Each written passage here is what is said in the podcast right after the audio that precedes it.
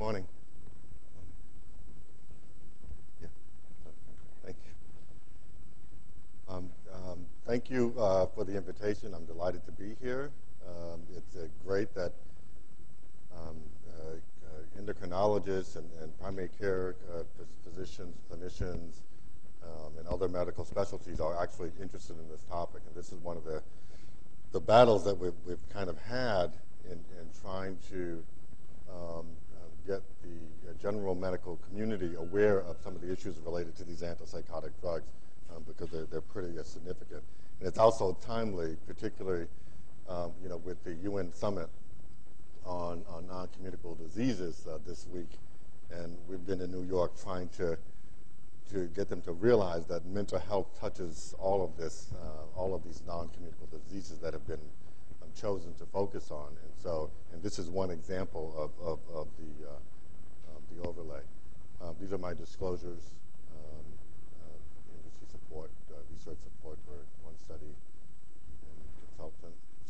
Um, one of the things that it's important to recognize that if you, if you look at high-risk populations, um, uh, patients with um, severe mental illness are um, very high risk for a number of medical um, disorders, and in particular, um, cardiovascular disease. And there's a lot of things that are feeding into this cardiovascular disease um, problem. But, but for patients with chronic mental illness, the number one reason for death is, is cardiovascular disease. So we have to start uh, trying to understand what are those factors.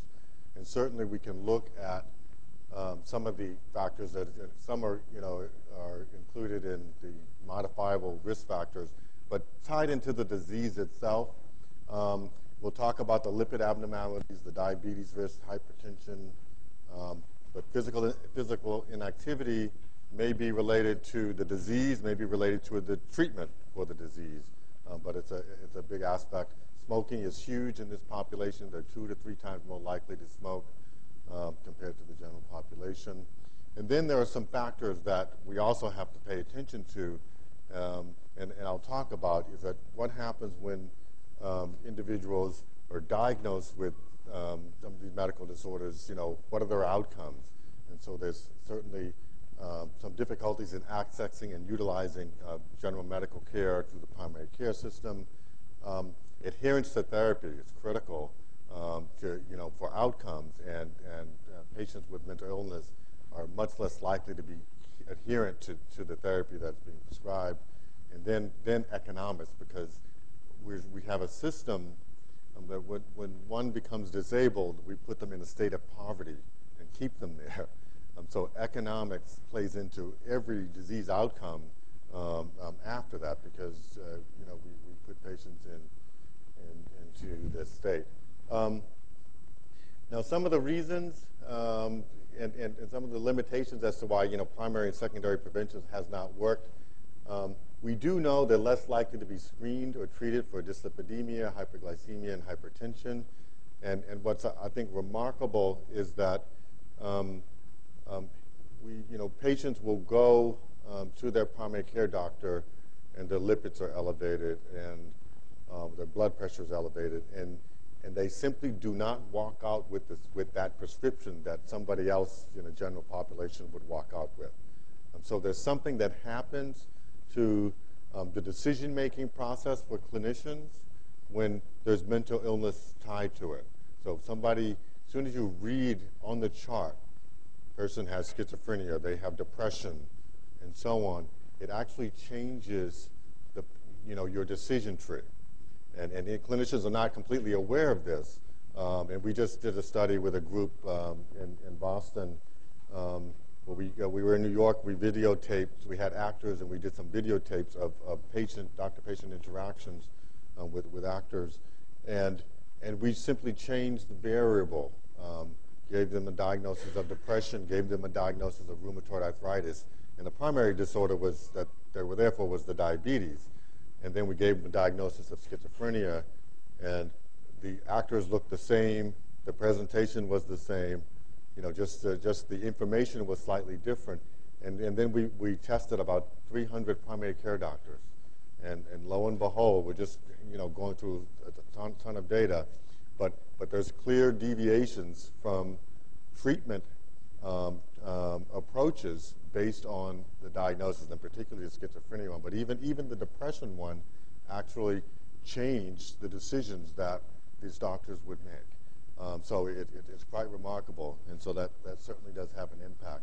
So, you know, they, you know, they they have heart disease, they're less likely to, to, to be to, to, um, to receive angioplasty and, and CABG, um, less likely to receive other drugs that would be preventive or um, um early intervention, um, and, and, they're most likely more likely to have premature mortality uh, after a, a, heart attack.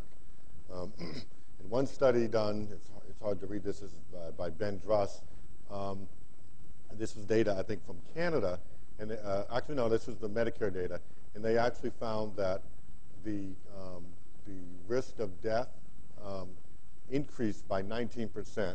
These are individuals showing up in the emergency room, um, having a, a, a, myocardial infarction, and receiving treatment.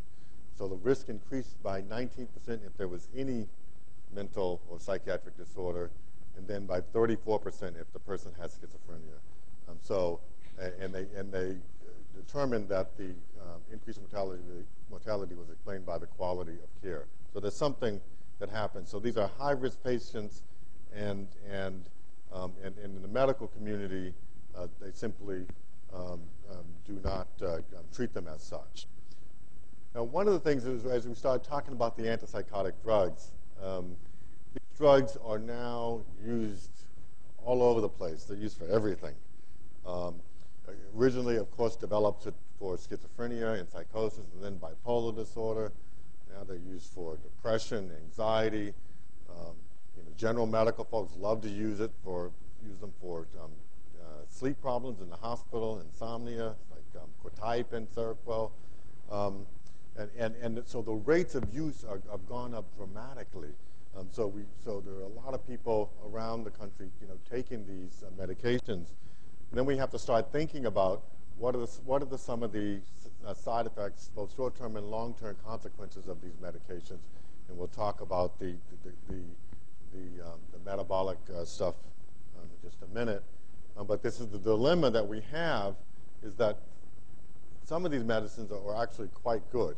Um, and, and, and um, uh, for some patients, uh, particularly the, the, probably the worst drug as far as the risk for hyperlipidemia, uh, obesity, and diabetes is clozapine, but it's also the treatment-resistant drug, and it's just it's an unbelievable medication. You take a patient who has been hospitalized for years or in and out, and and and um, on hundreds of different medicines, and you put them on clozapine, and suddenly, it uh, you know they have like this remarkable response. And so so that drug we're gonna we'll talk about, but it, but it's, it's a very, very special drug. All the other drugs, however, seem to pretty much run together. And so there's nothing that distinguishes them um, uh, from the clinical standpoint other than the side effect profiles um, in particular. But this is, this is the dilemma that we have with our patients. Um, so it's, we're going to be talking about the adiposity. These medicines cause um, significant weight gain, and it's primarily um, intra-abdominal fat.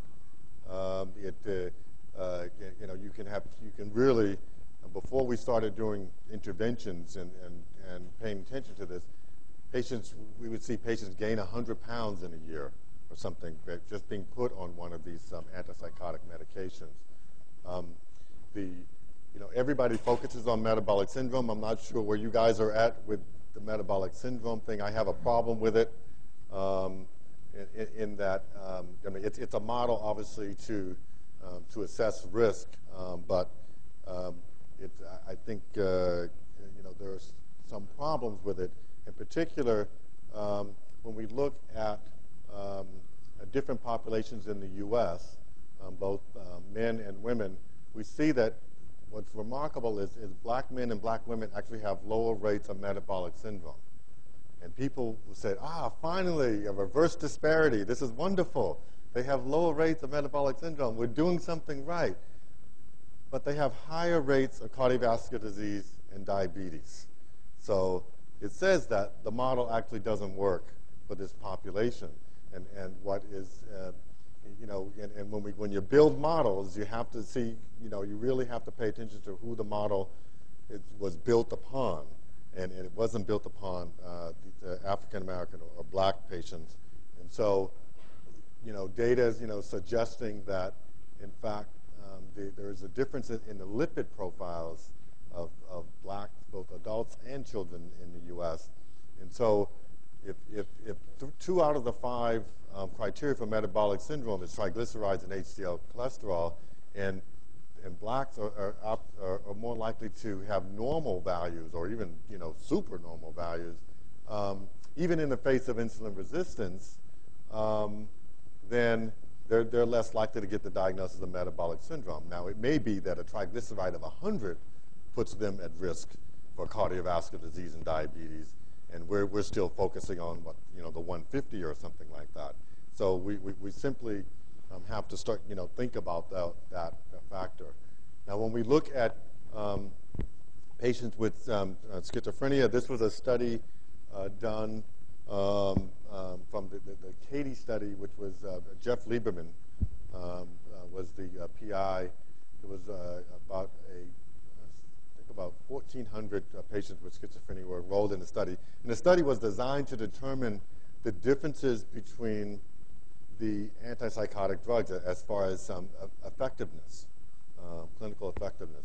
And as it turns out, um, there was very little difference between even some of the older drugs and the newer antipsychotic drugs, uh, with the exception of clozapine. Um, but the big difference was that uh, from a side effect standpoint, there was a huge difference, and, and much of it was the metabolic. But when they first looked at um, kind of baseline, did a, uh, assessment um, um, of the patients who had um, fasting blood work at baseline, and they compared it to an NHANES um, um, database. Basically, what they found was that the patients with schizophrenia at baseline, even though you know many, most of them had been receiving other treatments prior to enrolling in the study, so these were not med-free patients, um, but they had much higher rates of metabolic syndrome and and the components of, of, of metabolic syndrome, and the women were even worse than the men in, in that regard. So, so again, high risk population. Um, you know, we, we have to be concerned about that. And then, and then another uh, study looked at um, data, uh, claims data, um, looking at um, children and adolescents, comparing two, two um, groups, one that was treated with an antipsychotic drug and one that was treated with um, albuterol, um, and basically finding that the, both the children and adolescents treated with the antipsychotic drugs, high rates of, of, of diabetes in, in particular, and dyslipidemia as well. So these drugs are being used in children and adolescents. The risks are the same, if not greater. Um, it's really critical um, in, in, this population because you can imagine, you know, okay, they need this medication, the antipsychotic medication, but you know, if they, you know, in an adolescent gaining 40 or 50 pounds in a, in a few months and, and, and so on, that, you know, that, that changes their course in, in life dramatically to the point where we have seen um, um, young people in their, in their 20s, mid 20s, and late 20s with cardiovascular disease. Um, and, and, and, and, it makes sense when you look back at, at, at their course. Um, there was a, a, bunch of studies, uh, several studies in the beginning su that suggested that it was, it, it's not the antipsychotic drugs, it's actually the disease itself. itself. So um, this study is looking at first episode uh, patients um, um, and drug naive patients uh, uh, with schizophrenia and finding that a, a, couple of studies found that there was some increased intra-abdominal fat um, at, you know, prior to starting med medication treatment. And some of that certainly you can see because if, you, if the disorder has started and, and, you know, if you have schizophrenia and you're, you have um, you know, your, your motivation decreases dramatically. You're, you're less likely to be active. And so some of it we can, we can actually see. But, but, but, but let's be clear that the, um, the effect of the antipsychotic drug has nothing to do with the, the psychiatric diagnosis. So it's not simply patients with schizophrenia who are at risk. You can put a patient who has depression or nothing at all on these drugs, and the metabolic effect will be exactly the same. So actually, so the drug effect has nothing to do with um, the psychiatric diagnosis. Now we know that um, the um, with these antipsychotic drugs, there's there's weight gain associated with it, and and I'll try to point out to you there that for some of the drugs, there's two pathways that get you to insulin resistance and, and diabetes, and and one pathway is is mediated through weight gain, like everybody else. You put on a lot of weight, a lot of bad things happen. Uh, you know, you're at risk. Um, but there's another pathway uh, with some of the drugs that can cause insulin resistance that ha actually has nothing to do with um, weight gain. Um, so, and, and I'll, I'll, explain that in just a minute. Um, but we do know, again, um, there's a spectrum of effect when it comes to weight gain, um, with clozapine and olanzapine being uh, the worst. Um, quetiapine is, is, is, is uh, pretty substantial. And, and the higher dose, quetiapine seems to have a dose relationship. If you're using 25 milligrams for sleep, it's probably okay. But when you start to use, you know, you know, two, three, four, 500 milligrams of the medicine, then its its its risk are increased uh, significantly. And then when you look at so, some of the long-term effects, we see that um, uh, there is a uh, uh you know long term, you know, the weight gain can go on for quite a bit. And we did a study with clozapine, you know, before we started doing interventions, and clozapine looked something like this. And, and people gained weight for, uh, I think the, the mean was about 42 months. So the, the, the, greatest weight gain was in the first year, and then after that, it's, it slowed to about half a pound, you know, a, a month or something like that, but still substantial um, as, as you go along. So we know that that's a factor. Um, so one of the issues, of course, is physical activity.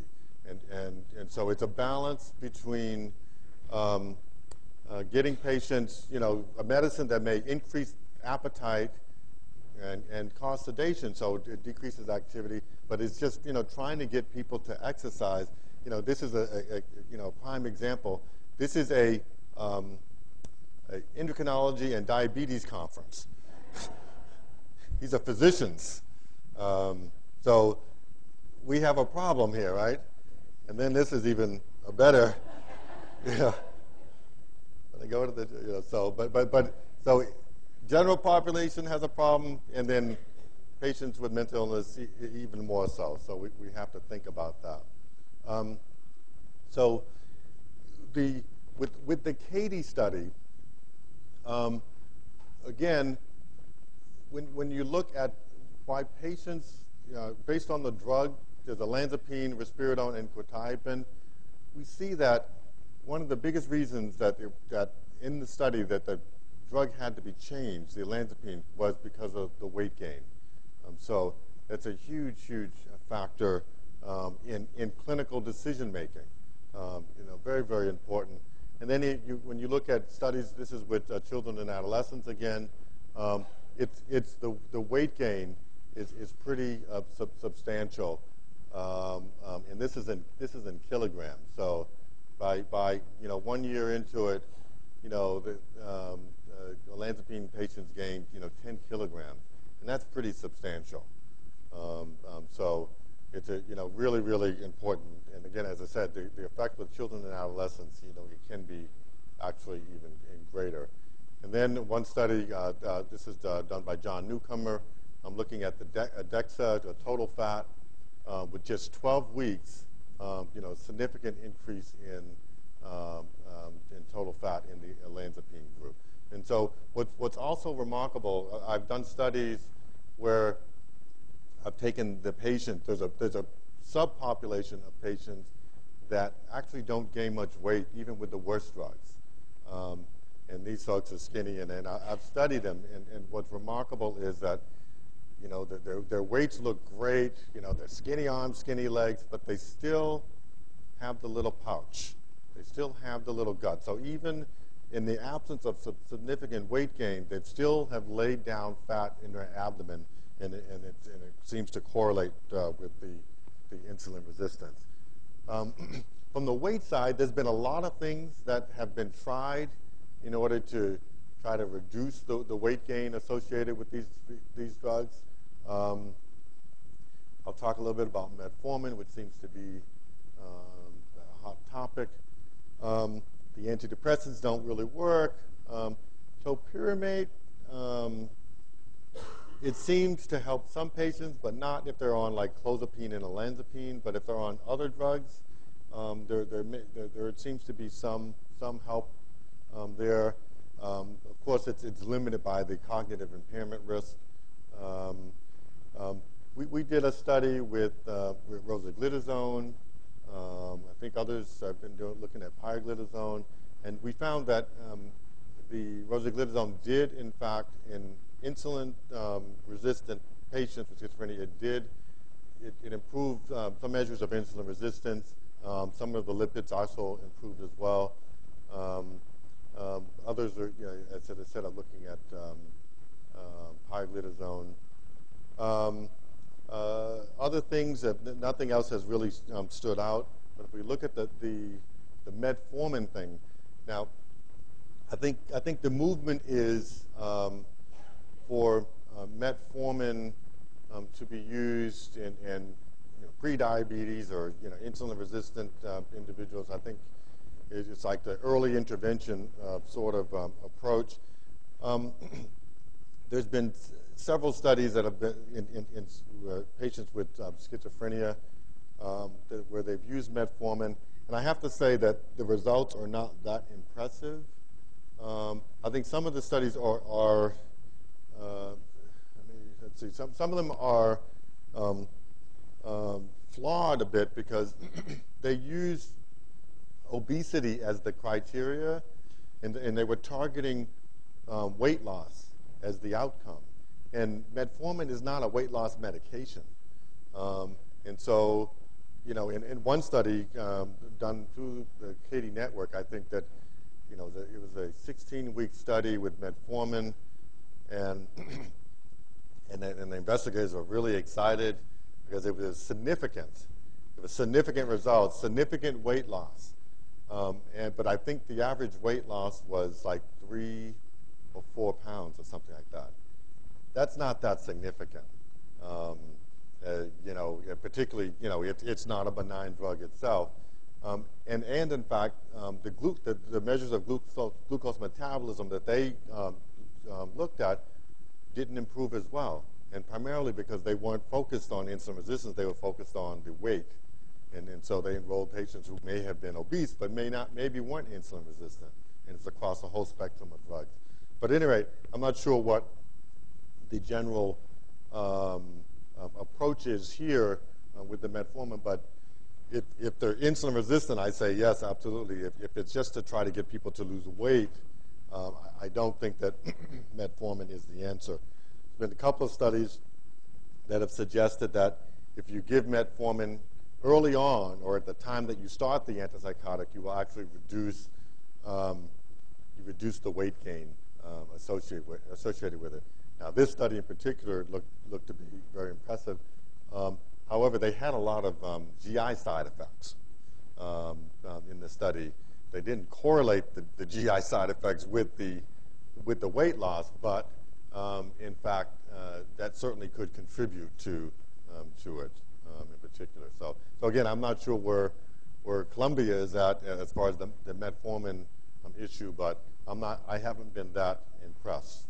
Um, what's remarkable about the story, um, this story, is that um, the best intervention, you know, beyond. I mean, we do nutrition and exercise and, and, and that sort of stuff, and that, and that stuff is critical, particularly early on. Um, and but but it our patients will not work well through the primary care doctor and the nutritionist. You have to have a program where they're coming in every week, and and and and there's involvement every week. Because if you, you, you know you meet with a nutritionist and say, okay, come back and see me in two months or three months, it's over. It's over. Uh, you have to ha- engage these patients and and continue um, to engage them around the weight. But the best um, interventions have been to switch from a, a, kind of a higher risk drug to a lower risk drug as it comes to weight and the diabetes and so on. So when you actually switch you know, your person, you have a patient on olanzapine, and and you switch them to another drug, and, and probably uh, aripiprazole and ziprasidone as well, one of the, the cleaner drugs, um, they actually lose weight. And I've seen people, patients, just by switching, lose, you know, 50 pounds, 75 pounds. Um, the trick, of course, is the, the clinical efficacy around the, the symptoms, the psychotic symptoms, and so on, uh, whether you lose that or not, and that, that's, that's the trick. Um, but, but I think every patient, in the context of having these types of side effects, um, deserves the, uh, you know, the, the, a, a, trial of another medicine that, that would lower that risk. And that's, so, you know, you know, because when you send it to primary care, primary care sends back to psychiatry and they're back and forth, you know, like you're responsible, no, you're responsible, you treat that, no. I think from, from a, a medical standpoint, if you can get the patient off this drug, switch them to another drug, um, the outcomes are much better. The lipids improve um, and so on. And in fact, we've had cases of, um, of diabetic ketoacidosis, um, new onset diabetes presented diabetic ketoacidosis on drugs like olanzapine and clozapine. And, um, you know, they go from, they come out of the hospital, they're still on the drugs, and they switch them, you know, from olanzapine um, to another drug, and then suddenly their insulin requirement drops, and then they're put on an oral agent, and then suddenly, um, after months, um, the diabetes is gone. Um, so, you know, in, in those types of situations, this is this is can be in some patients uh, cases of reversible diabetes. I mean, literally, you take away the offender, um, and, and over time, it's some tied to some of the you know to weight loss as well, um, but but the diabetes can actually uh, resolve. Um, and same thing when you when you switch like to aripiprazole um, uh, from olanzapine, you get improvements in and and the lipids as well. Um, so so that's actually pretty uh, benefit. Same same type of data can be seen with ziprasidone um, in, in, that switch as well. And then looking at uh, with olanzapine, um, you know, switching to other drugs, you know, you know, really leads to significant um, uh, weight loss. Um, so, so again, that, that's, that's one of the first things we think about. The psychiatric team often says, well, you know, they've been stable. I don't want to risk it. And patients will say, I don't want to relapse. I don't. And, and, and I used to go along with that with my patients. Um, seriously, I, I said, okay, that's fine. And I would like write a note. I would feel really good about it. Like, offer to, you know, to switch, you know, for the patient to switch medicine. Patient refuses, he doesn't want this, and and I, you know, I slept well at night and so on. And then I was somewhere, and I got a got a got a page from uh, our, our nurse practitioner. Said, you know, so and so died. I said, what? He said, yeah, the patient died, had a heart attack. I'm like, what are you talking about? Like 29 years old, had a heart attack, and that was one of the patients I had that discussion with. I went back to the notes. I'm like, oh, that's a nice note. but I no longer feel good about that note. Um, so so I, I, simply started to change how I presented to patients. And, and so from my side, I'm like, I can't continue to do it this way. Um, so you, you know, you're at risk. You know, you develop all these problems. It's tied to this medication. I don't want you to relapse. We're going to do it very slowly, very carefully. It may take three months to switch you over, but we're going to have to give it a shot, a shot because you you know this is the best solution because you even when you go and you, you put on metformin and you put on the lipid drugs and you put on this, your outcome's not going to be great. Um, so so again, it's it's back to trying to if you can when you bump into a problem with this, trying to to, to switch. Um, now we know that the the insulin sensitivity, you know, it, it's tied to um, um, the you know, BMI and, and, and adiposity um, um to uh, some degree in, in, in, in most patients. so we, can focus on that. But we also, again, it's back to understanding these relationships and, and populations. And we did a study um, with um, uh, patients uh, on antipsychotic drugs um, and, and, looking at the relationship between um, uh, adiposity and the waist circumference and, and the HOMA IR, insulin resistance uh, measure, and basically um, looking at um, um, comparing whites and African Americans and found that there was a very nice relationship with waist circumference and, and insulin um, um, resistance in the white population, but that, that relationship was different. It wasn't correlated um, in the, um, uh, the African Americans. So again, it's back to the models and the predictive models and, and so on, but there's something clearly different that happens with the African American uh, patients. And then um, John Newcomer uh, did uh, one of the first studies, uh, com- a comparison study of several, several of the drugs. Here, again, he used the HOMA uh, for insulin uh, resistance. Um, and, um, and here, the mean BMI of the patients, I think, was about 27, um, comparing patients on several groups, and finding that there was some difference between um, the olanzapine and clozapine, uh, clozapine not significant, uh, but comparison with, with the typical agents. Um, so patients were matched uh, for um, adiposity and, and, age. And so again, it's suggesting that there's some, some differences across the drugs uh, when it comes to insulin resistance. And then we did a study um, using a, a, frequently sampled intravenous glucose tolerance test um, comparing uh, clozapine, olanzapine, and risperidone.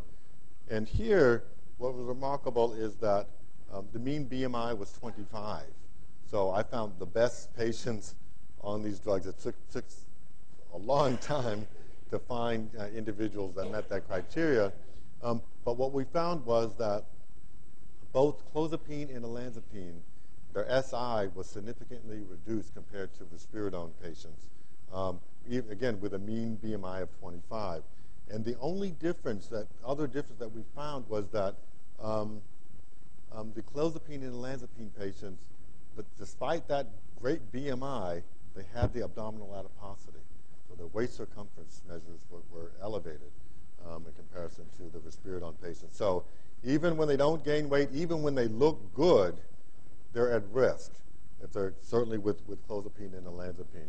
We did another study with quetiapine um, in comparison, and quetiapine, Seroquel, um, same issue, but it's more of a dose relationship.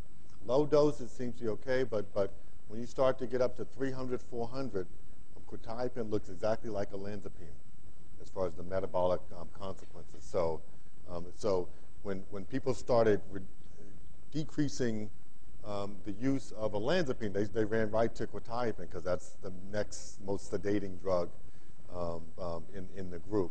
And, but, but that also um, is metabolically challenged. Um, we also, um, in, in, the same study, uh, found this measure uh, uh, called glucose effectiveness. It's like seems to be unrela- unrelated to to insulin action. this is comes from uh, Richard Bergman's work. And, but we did find that both clozapine and olanzapine um, had uh, reduced glucose effectiveness. And some of it is, seems to be tied to glucose transporters. And, and many of the antipsychotic drugs have been found to block um, you know, several of glucose transporters. And so it may be um, this relationship. And what's interesting is that when, when we've done intervention studies, uh, I've done like three or four now, um, the glucose effectiveness um, actually improves. Uh, more so than, although the insulin sensitivity will improve, but, but, but the, the effect, the glucose effectiveness actually improves um, substantially. When, this is a study with rosiglitazone, uh, one with sibutramine, and, and, um, and then I think a, a recent one with uh, even, um, working through the melatonin system um, um, the glucose effectiveness seems to improve. Um, what we do know is that there is this risk of, of diabetes um, attached to these antipsychotic drugs. The best drugs appear to be aripiprazole and ziprasidone, um, risperidone, quetiapine, more intermediate with quetiapine again at higher doses moves more towards olanzapine, and then olanzapine and clozapine appear to be um, at the highest risk. Um, there, are, there are other new drugs that have come out, and data um, is not, uh, there's not enough data yet to determine. They look like they will be uh, more neutral, um, um uh, but, uh, but we don't know yet for sure. Just skip, just skip it. So back a long time ago, when I started um, running a, a clozapine clinic, um, really a specialty clinic, I noticed that I, I inherited uh, like 10 patients, and like three of them had diabetes. Um, I thought this is this is really bizarre. So we put in this tracking system, and we were weighing patients, you know, monthly, and and every six six months we get the glucose and the lipids and so on. And then we finally went and looked at the data, and, and it was astonishing to us that what we found that over a five-year period, approximately um, a, a, third of the patients over a five-year period developed diabetes. Um, um, with you know, not having diabetes prior to starting the drug, but put on the drug and they developed diabetes. Like this is unbelievable. Um, and that's when we started doing interventions, of course, uh, to try to. And I think that we, when we looked at our 10-year data, we were able to slow um, the the rate of diabetes. Um, and some of these, some of these, like over here, were clearly patients who put on a lot of weight and so on. But some of these down here were patients who didn't put on weight, that much weight, um, but they still developed diabetes. And it, you know, so so it's almost like some of these patients probably were were going to develop diabetes anyway, in their 40s and 50s or, or whatever. But it's almost like we shifted the curve downward. So instead of the 50s, it was happening in the 20s and 30s that they were developing diabetes. It's pretty dramatic. And we also looked at, at the 10-year data and found, uh, lo and behold, that there was some difference with the Hispanic and African Americans as far as the risks of both diabetes and and death from cardiovascular disease um, as well. So again, even we have to pay attention to population-based risk data as well when, when we're looking at this.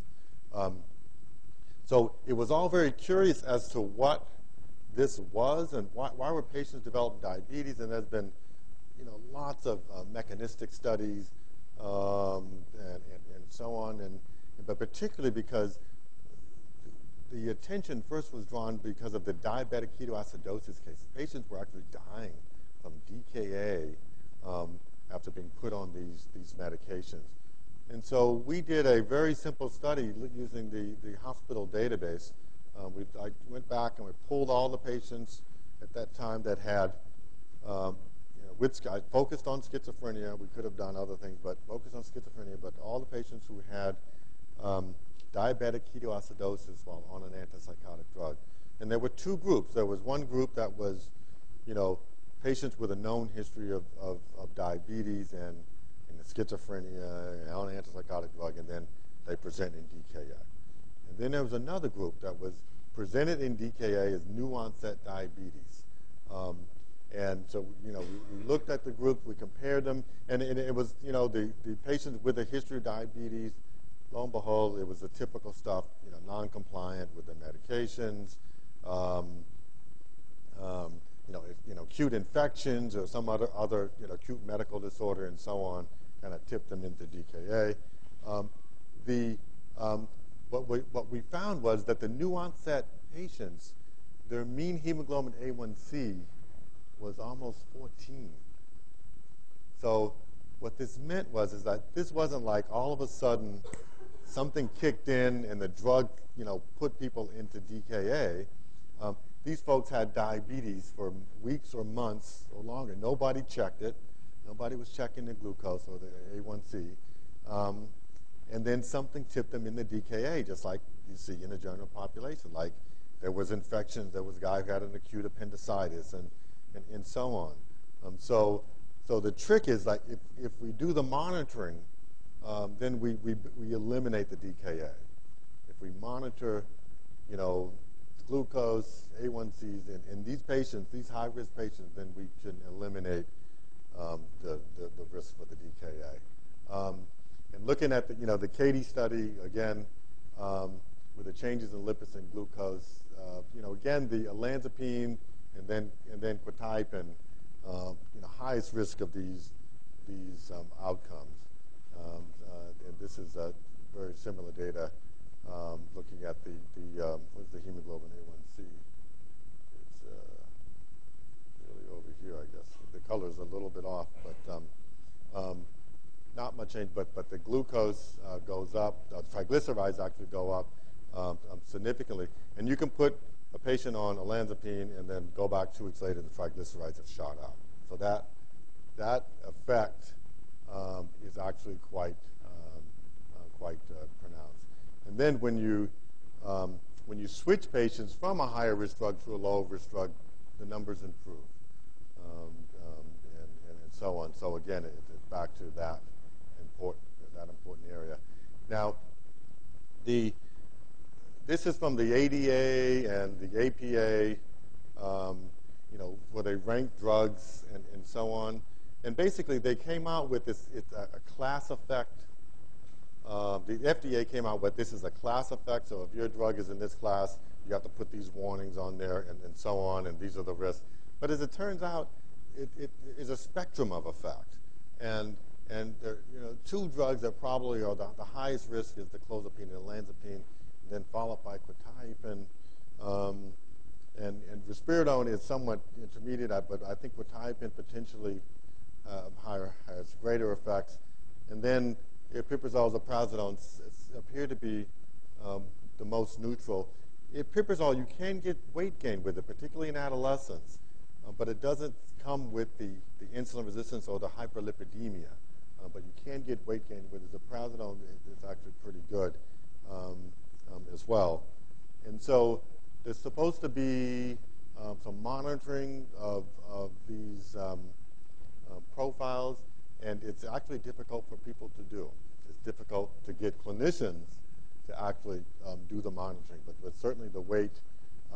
Like we can't even get psychiatrists to, to do a, a waist circumference, and it's Ramon. I'm like, why, like, why can't you do it? Well, I can't touch my patient. I said, you can measure the waist without even touching the patient. You just have them hold it, bring it around, look at the number.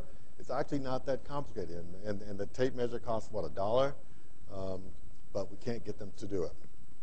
Uh, but because we know that the, the waist circumference, it, it, may be a better predictor in some patients. Um, blood pressures and, and, the lipid profiles, um, absolutely critical. And, and we, we generally do this every, at least uh, once a year. In our clozapine patients, I, we do it every six months. Um, and, and we're more likely to pick up um, pick up this stuff before the primary care doctor because they, their appointments are a year apart. And, uh, you know, and we only measure once a year. That, that's probably not enough time to pick up, you know, when, when things are changing and stuff. So, so we try to stay on top of it with, with the clozapine. Um, so with with the warnings, the FDA warnings and, and, and the ADA guidelines and stuff, um, we see that there hasn't been a dramatic increase in testing um, from the you know, uh, clinical standpoint. This is data from, uh, from three states, California, Missouri, and Oregon. Not, not a significant increase in testing uh, for, for these problems. Now, what the good news is, is that I think um, clinicians have um, decided that, well, I'm not going to test. Instead, I'm just going to not use the drugs that cause the problem, which makes sense. Um, um so, so olanzapine um, um, treatment uh, or use had, had, had gone down significantly.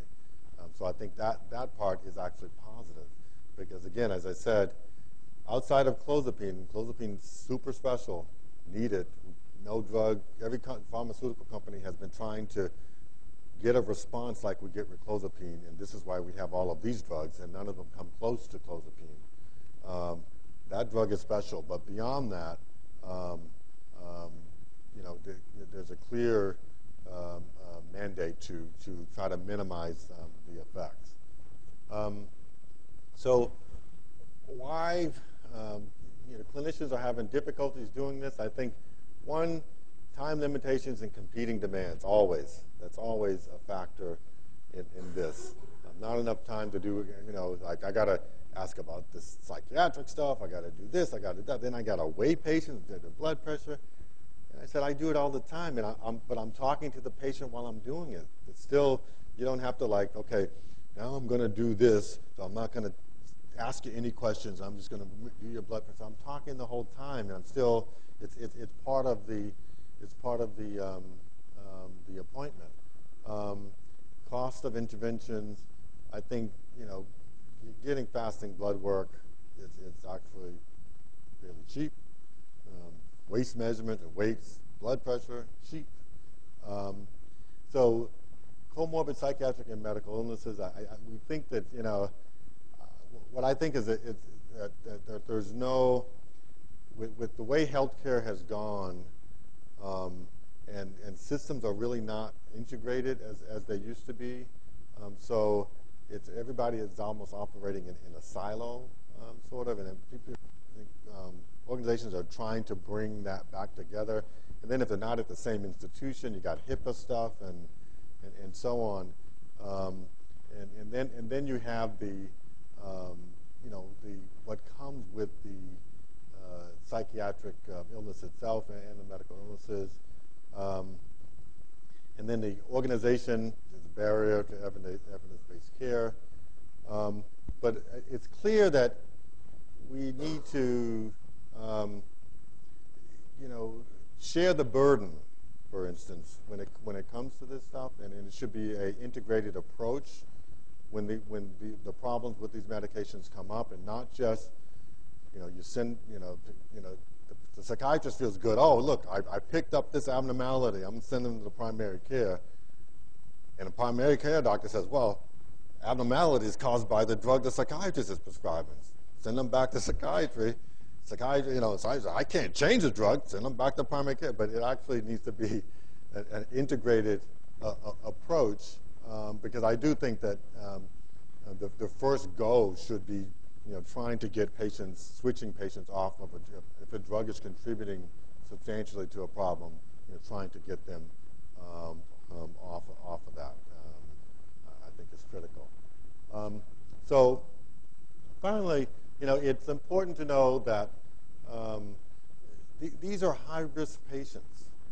This is, this is, a, this is a vulnerable, they're vulnerable population, high-risk patients uh, to begin with. So um, which means that your inter the interventions um, that um, works in the general population or that use in general population, population may not be effective for this group. So they, they need to be monitored more frequently.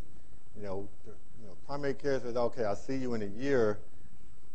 A lot can happen in a year, uh, particularly, you know, with, with being on uh, some of these antipsychotic drugs. Um, so, we, so we really have to pay attention to that.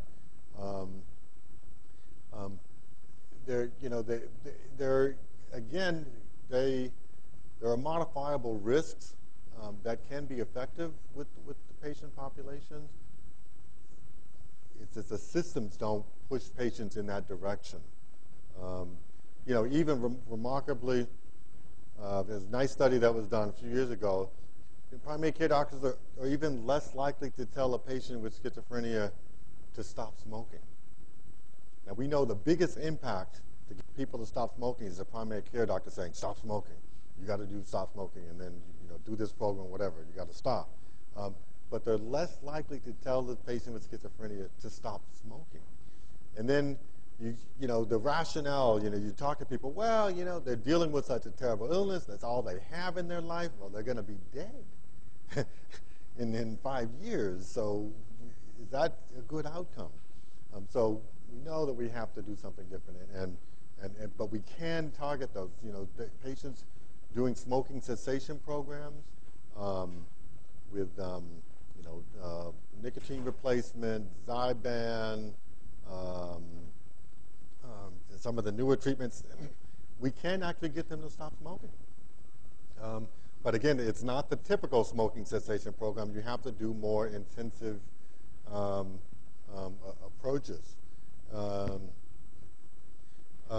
we do know, again, it's a spectrum of effects when it comes to the antipsychotic drugs, and, and that's important to point out. It's not all of the drugs Um, so there are some, some drugs that are much cleaner, and, and we need to, to get those. And, and for me, like I always start a new patient with aripiprazole or ziprasidone, um, and, and because those are the cleanest drugs. And so why not give the patient the best chance to have an, a good outcome with a drug that's not going to cause all of these, you know, long-term side effects?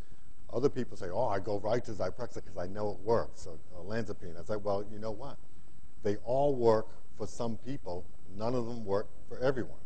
So you just have to um, give it a try and, and, get comfortable and be patient because sometimes it takes two, three months before the drug actually, um, um, you know, uh, uh, works. Um, so monitoring, I think, is, is, is, critical in early intervention. Um, you know, working with, you know, psychiatric team and the primary care team needs to work together, um, yeah, you know, to, uh, I think, substantially reduce the, the burden.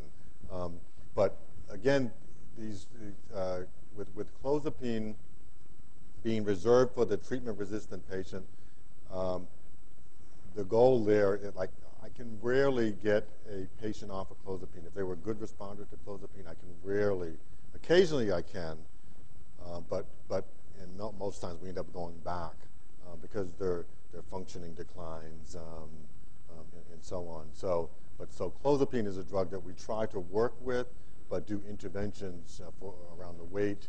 Um, you know, certainly, you know, the lipids, you know, you start with omega-3, uh, you know, those sort of things, because the biggest problem with the lipids is the triglycerides. Um, but, but early and aggressive intervention really can, can have a, a big, big uh, difference with these patients. So I'll, and now I think we have maybe five minutes for questions or, or comments. Thoughts? Anyone?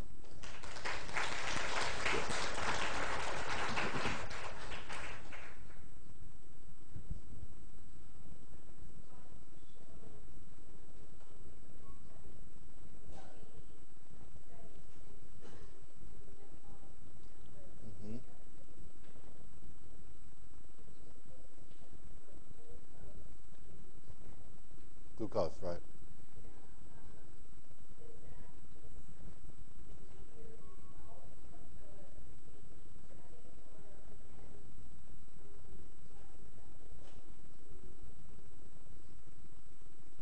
Um, that well, well, that was um, the that was baseline data, and um, patients were on a spectrum of um, medications. Um, the men are, are at, at, same risk as the women. Um, that was just like one one time point, um, sort of sort of look at. But but I, um, I think the, from the other metabolic parameters, women had greater rates and stuff. But when we look at the actual conversion to diabetes, men are have the same rates as women.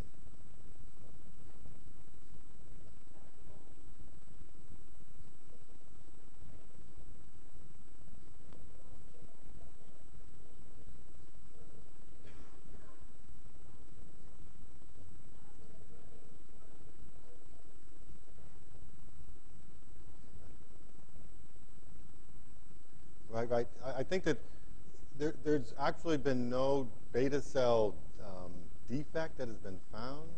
At, but, but, certainly we know at the, at the acute DKA moment, something's wrong. But when you study patients afterwards, um, it's not there. There's, the, there's no defect with the beta cells uh, per se. And, and, and even in those patients who have gone on to become, you know, you know the, the diabetes resolves completely as well.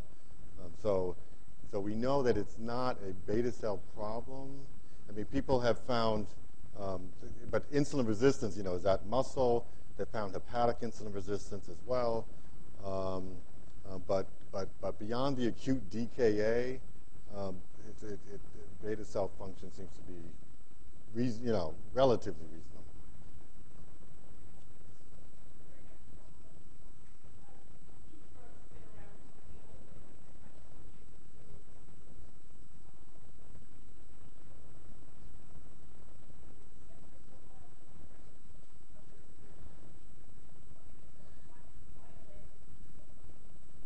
Right. Yeah. So, the um, the like the older drugs, the you know like the thorazines, chlorpromazines, and so on, they also certainly they, they're, they're sedating and they increase appetite, and so they certainly cause weight gain.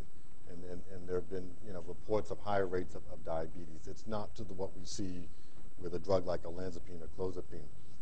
With, with the newer drugs, the, re, the receptor problems, um, number one, that they, they seem to be a 5-HT2C antagonists, um, so they increase appetite um, substantially. And several of the drugs do, certainly clozapine and olanzapine. Um, they also have H1 um, antagonism, and so they're sedating, and, and they decrease activity and, and, and, and so on. So that's also a factor as well. Um, people have also looked at other receptors and, and, and found correlations with weight gain and stuff. Um, like, like, with clozapine, hits like a dozen relevant neuroreceptors. That's why we can't reproduce it. We can't, we can't imitate it. Uh, but it hits so many dopamine and serotonin and you know histamine and, and alpha one and, and, and so on. It hits just about everything that we would want to study. Um, but but certainly the serotonin effect and the histamine effect seems to be relevant, at, at least for the weight gain. Uh, with the insulin resistance, there's been nothing. Um, uh, none of the receptors have been tied to uh, you know, central receptors, you know, tied to why it, it's, you know, you get um, peripheral insulin resistance or and even hepatic insulin resistance. Um, there's been studies in, in dogs um, uh, which don't um, exactly translate uh, necessarily to, to, to, humans that, that really have found the hepatic insulin resistance. Sorry, um, uh, but but yeah, so it's it's it's it's, it's complicated.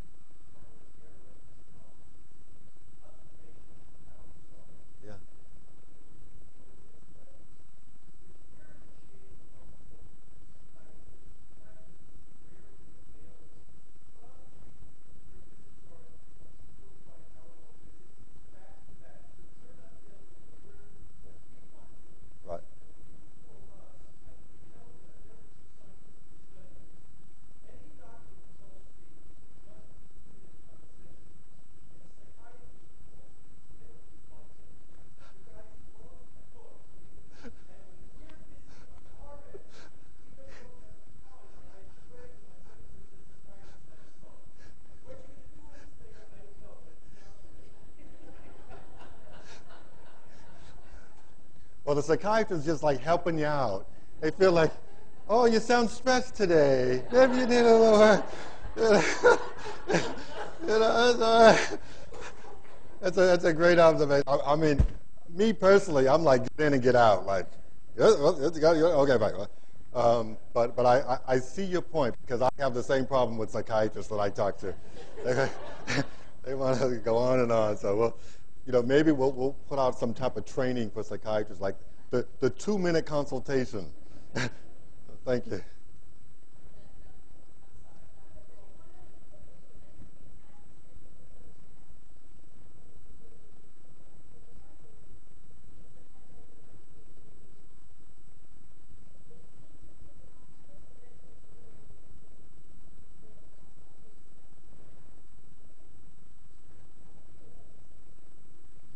This, the, from the data that. Uh, yeah,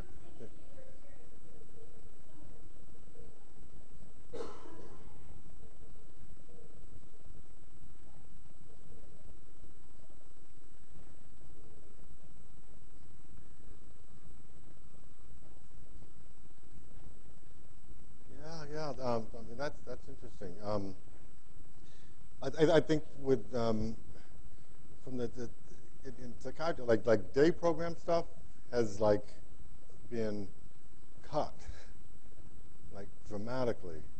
Um, they still have it, I think, you know, for the elderly and geriatric populations, but from from the psychiatric side, oh, certainly in Massachusetts, I think here in New York as well. Um, you know, there there there is an opportunity for great intervention, right? You got if you've got people coming every day, and we were doing this and we were taking them in, you know, to the gym downstairs and, and all of all of that stuff. And it's an opportunity for great intervention. But but they cut all of those programs, and so um, and they've in, in, increased the you know community outreach worker, which is a young kid um, who's you know taking them to Burger King uh, as a you know as a good intervention. You know we're you know connecting and stuff. So so it's probably it's problematic, you know. So but but yeah. So thank you for that comment. Thank you.